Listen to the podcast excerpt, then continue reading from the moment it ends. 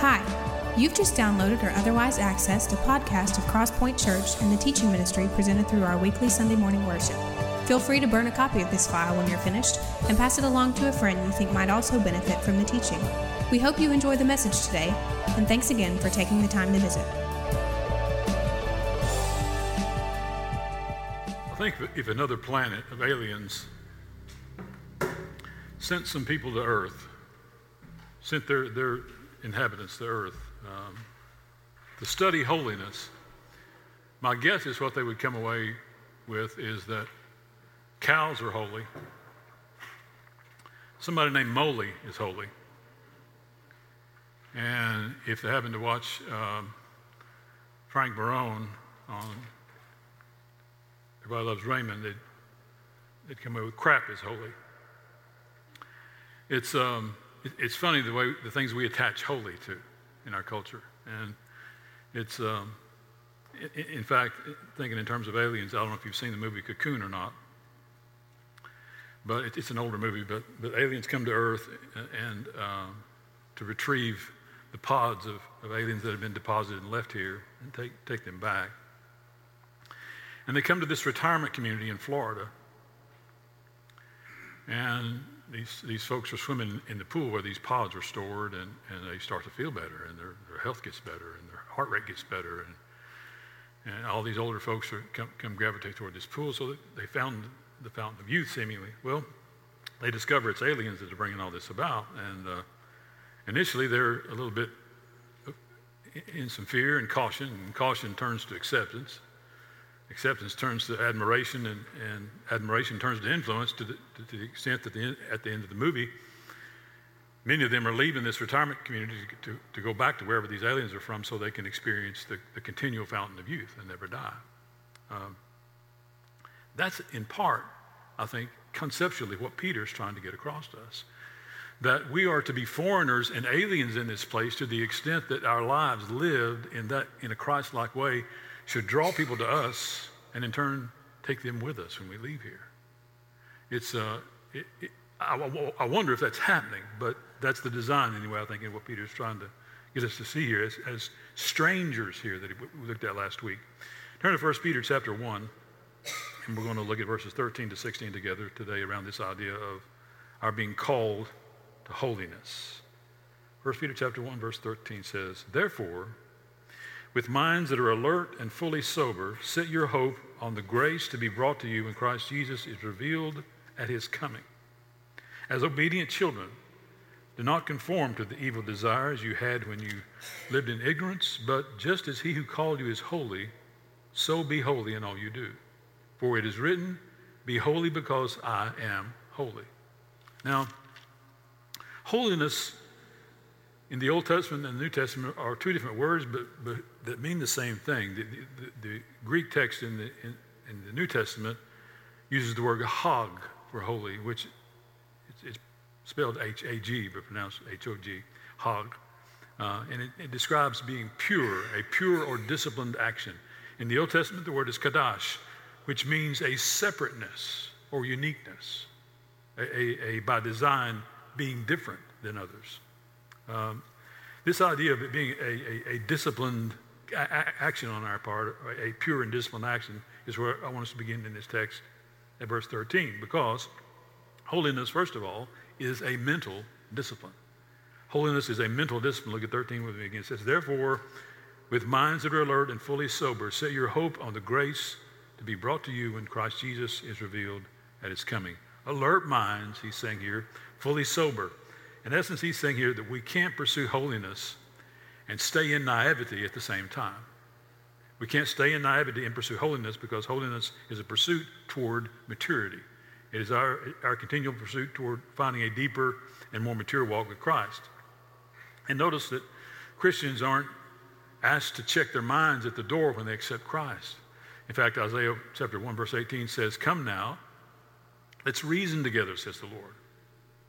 Though your sins are as scarlet, they'll be as white as snow. They are red like crimson. They shall be as wool. But come, he says, think on these things. Let's reason together. Reason with me about these things. D- digest these things. Uh, uh, develop your mindset, your mental, mental acuity around these kinds of truths, he's saying. So when you know better, ignorance is not an excuse, but rather a lesson to learn in the process of our becoming holy.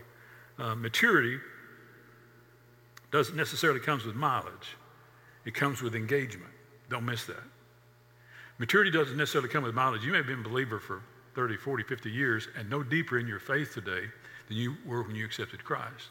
Maturity comes with engagement, with my stepping into the Word, stepping into the world, stepping into a walk with Christ. Um, in fact, if you're taking notes in addition to what the, what the fill in the blank notes are, write down those three words Word, walk, and world. It's, it's my engaging the Word of God, it's my engaging others in my walk, and engaging this culture, engaging the world. Uh, th- this idea of our pursuing maturity is around this idea of engagement, of our being plugged in, and, and, and beyond just knowing more and studying more, but doing more. So don't miss that. So the question comes then do you have an awareness of not just what's going on in the world around us, but what God's Word says about what's going on in the world around us? See, we can watch the news, and it may seem rather desperate sometimes in watching the, evening news. Uh, that's why we usually watch other things in our house. But um, it may seem that we're in desperation. God's not surprised by anything that's going on in our world, and in our culture today. Nothing surprises him.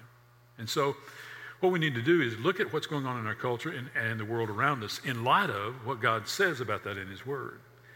We were living out Matthew 24, if, if, there, if that was ever true. We're living that, that, that passage of Scripture out in our culture today, and we are the, the generation that's seeing those things come to pass, uh, seeing, that, seeing that happen around us. Um, we have to engage and be aware of what God's Word says about the, the, the culture that we're living in. Now, hearing the culture and listening to the Spirit at the same time. Those are two drastically different things. We can hear uh, something going on in the background while we're concentrating on something else, but listening is an active pursuit.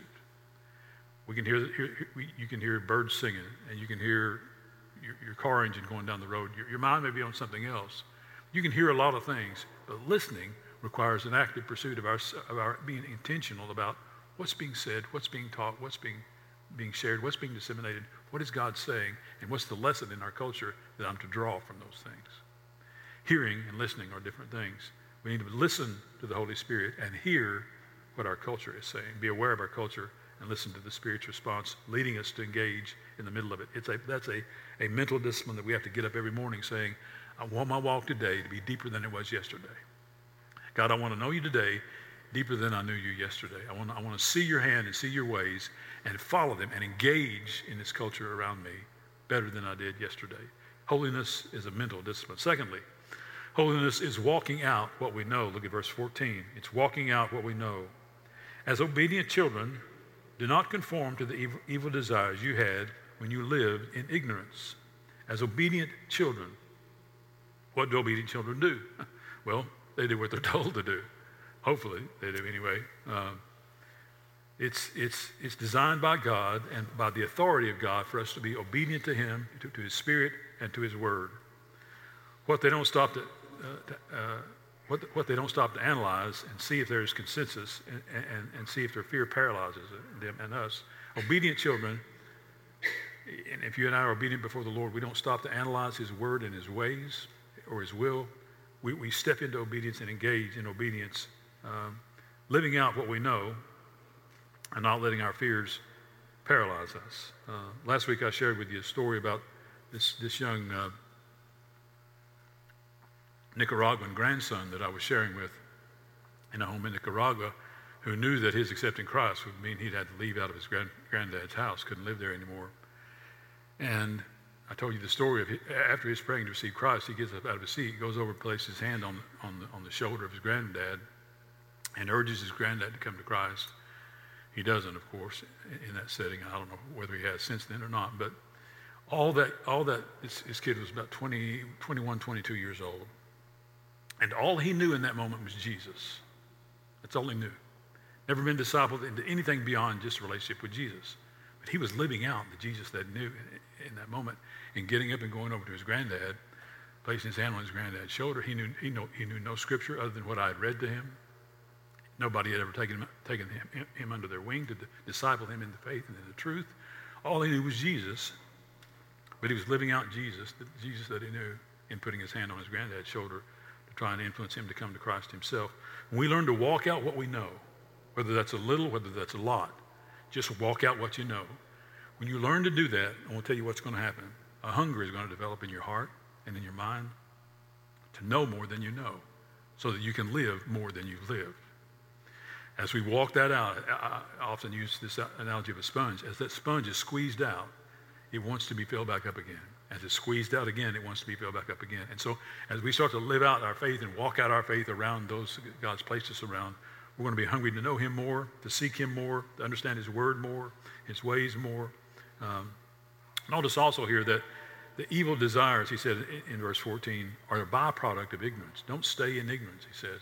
That same ignorance you walked with when, when you were immature in your faith, choose not to stay there uh, because evil grows out of ignorance. Uh, as he's saying here, it's the byproduct of, uh, of ignorance. So, the more informed we are, the more right stuff should grow, grow out of our lives. The more holiness should grow out of, out, out of that, uh, being more informed we are to, to his word and his ways and his will. Where do we learn that? We've got to get our nose in this book. If we're going to learn what, what God's ways are, what the right stuff is, we've got to know where, where to source that, and the source is from the Word of God. Walking out what we know, that's what holiness looks like, in addition to mental discipline. Thirdly, holiness not only looks like mental discipline and walking out what we know, holiness looks like a common call. Holiness is a common call. Look with me if, again, if you will, at verse 15. He says this But just as he who called you is holy, so be holy in all you do. Just as he who called you is holy, be holy in all that you do. We saw last week God's first call to us was salvation, universal call, all of us to salvation. This is the second universal call that he's placing on our lives is to walk in holiness. Beyond salvation, your next step is to pursue a holy walk with God. Pursue holiness, pursue him, pursue his holy ways. Beyond that, Scripture teaches us as well that each of us have a unique call and gifting, calling according to our gifting in Christ and according to the leadership of His Holy Spirit that He's placed within us. Those spiritual gifts are to be lived out in that unique call that He's placed on our life, whether it's you may, you may be gifted in the areas of relationships, you may be gifted in the areas of technology, you may be gifted in the areas of, of music, maybe gifted in the, whatever, whatever God has gifted you, He intends to, for you to use that to bring glory to His name as a unique call. But Salvation is the first universal call. Holiness is the second universal call that he's called us to. So, uh, salvation, this relationship, and holiness are the starting places for every Christ-filled uh, believer, every Christ follower, to fulfill what God's designed for them to do. Conversely, most of us don't see ourselves as holy. I guarantee you, if I, if I took a poll in this room, how many of you think you're holy? You'd start looking around at somebody else. You, would think of, well, my grandmother, she was holy. Or in the pastor, he, he's supposed to be holy. Isn't he one of those holy guys? Missionaries, aren't they holy? Most of us don't see ourselves conceptually as holy. God sees you through that lens. Hear that.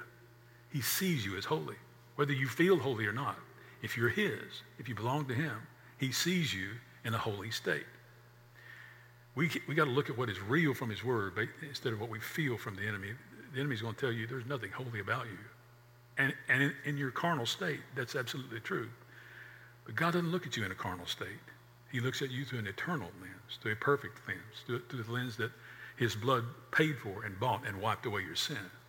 That's the lens he looks at you through and sees you through that as a follower of his that's holy. It, it's, it's, it is a unique and pure walk before him that he's calling us to. It's a common call. Thirdly, uh, fourthly, sorry, not only is holiness a mental discipline, not only is it walking out what we know and a common call, but fourthly, and finally, holiness is following the leader. It's following the leader. Look at verse 16. I don't know how this could be more clear. For it is written, Be holy because I am holy.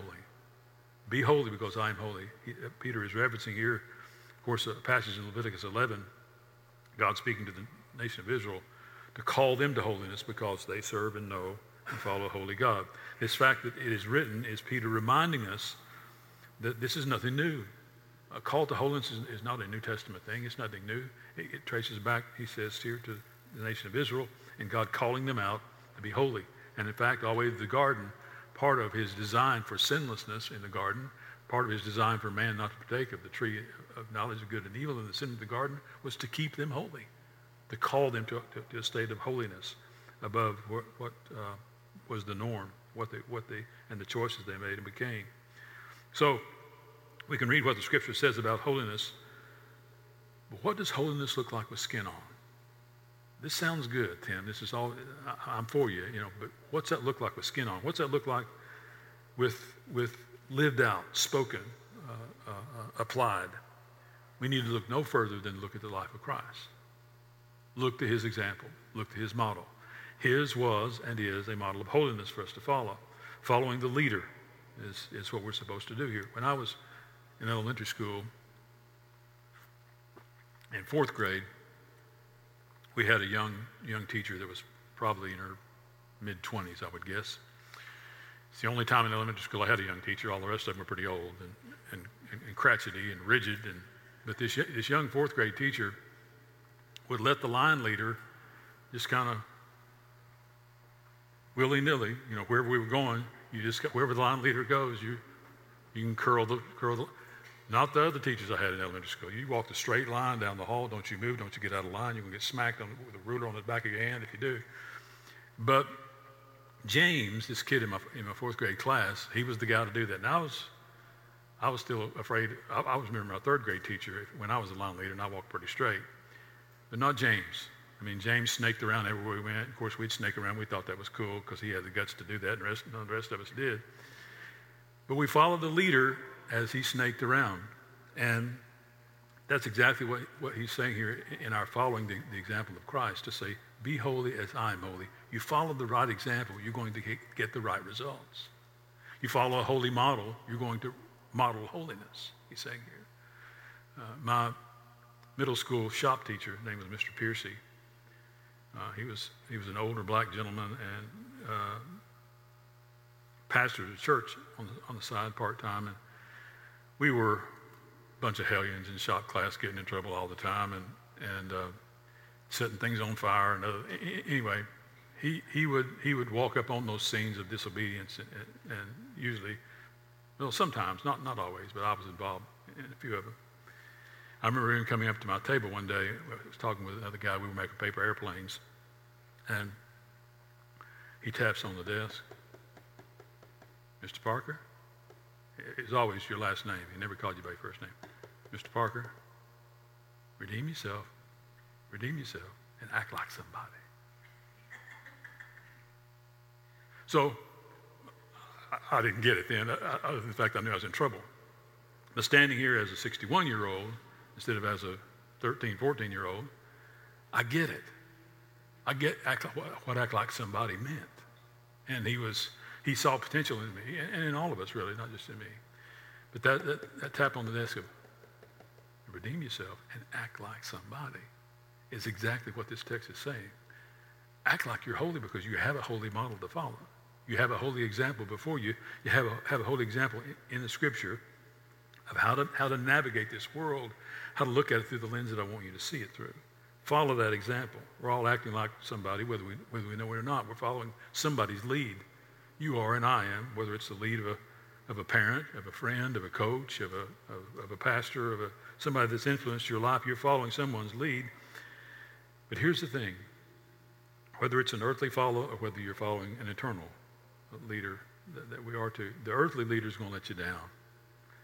I mean, I'm, I'm going to do my best to live in front of you like Jesus as best I know how, but I'm going to eventually let you down because I'm not enough like I'm not enough like Christ to tell you to follow my example, other than you follow me until you find somebody better. I will be bold enough to tell you that. Follow my example until you find somebody more like Christ than me. But I'm going to fall short. And I'm going to eventually let you down. I'm going to eventually fall. But his model will never let you down. His model will never leave you short. Following his example, following his lead, will always take you where you, where you need to go, where he wants you to go, where he's designed for you to be. Um, in fact, this text generally is saying, is God saying, you're the one I want, and I've got you exactly where I want you to be. You were born into the, in, into the world at this time and, and in this season to exactly model me to this culture. Now, sometimes I feel like I was born in the wrong time frame. You may feel that way too. But God doesn't make any mistakes in that. And He's saying to us, walk out holiness in the midst of an unholy culture. And we may think that our, our culture can't get any more unholy, but it can. And it likely will, according to what His Word says. But He's saying here, walk out holiness in the midst of an unholy culture, in, in an unholy place full of unholy people. Uh, this, this idea of, of, of, being dependable for Him is, is what He's calling us to do and be. Um, the Vols lost yesterday, but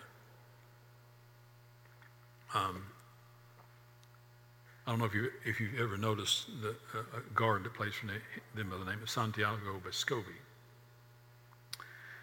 He's a clutch free throw shooter when the time is is needed for that to happen. Every other time throughout the, duration of about any game, he shoots about 85%. In the last four minutes of a game, he shoots 93%. He's a clutch player. It's exactly what God is calling us here. Be sober, be alert, see the things around you, see the culture you're placed in, and walk out holiness. Be dependable in these last days. Be dependable in the clutch. Be dependable when life is crumbling around you, when, when the world is falling apart around you. Let people see your holiness in the midst of all of that. Because as we wrap, I want you to see what I shared with you earlier. He sees you as holy. You may not see yourself that way, but he sees you that way. And I think it's time we start to look at our lives through his lens and not our own. Am I going to look at my life through his lens or mine? If I'm going to look at life through mine, I will never see holiness in me. I will always listen to the enemy who says, You're not, you can't, you won't.